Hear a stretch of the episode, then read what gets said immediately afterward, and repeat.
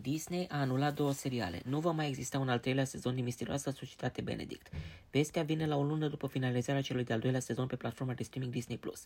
Dragi prieteni, nu va mai exista un al treilea sezon din Misterioasa Societate Benedict. Le mulțumim tuturor care au adus la viață acest proiect.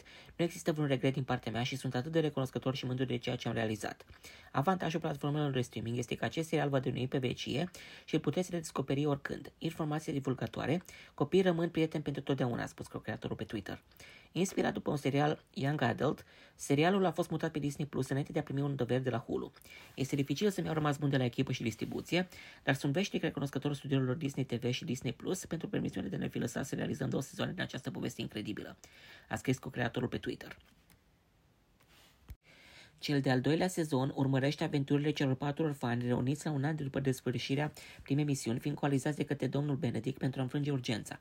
Aceștia se îmbarcă într-o aventură plină de pericole, bazându-se pe propria estețime și empatie, pentru a lopi pe Dr. K de cortina.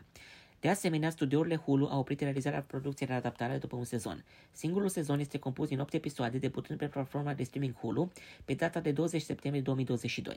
Serialul spune dorința Hulu de a relua un sitcom de familie din anii 2000, forțând distribuția disfuncțională să lucreze împreună. Acum aceștia trebuie să-și rezolve problemele în condițiile vieții rapide de zi cu zi. Distribuția include pe Keegan Michael Key, John Knoxville, Judy Greer, Callum Worthy, drept unul dintre actorii originali, Rachel Bloom, drept scenaristul milenial care vrea să restarteze serialul, Paul Reiser, drept producătorul original și Krista Mary Yu, drept fostul director executiv însărcinat cu supervizarea. Producția a primit note pozitive din partea criticilor, menținând scorul de 88%, însă criticul șef Variety a subliniat alternarea evidentă între promutarea elementului zefemnitor al umorului de sitcom și păsuirea temelor recurente.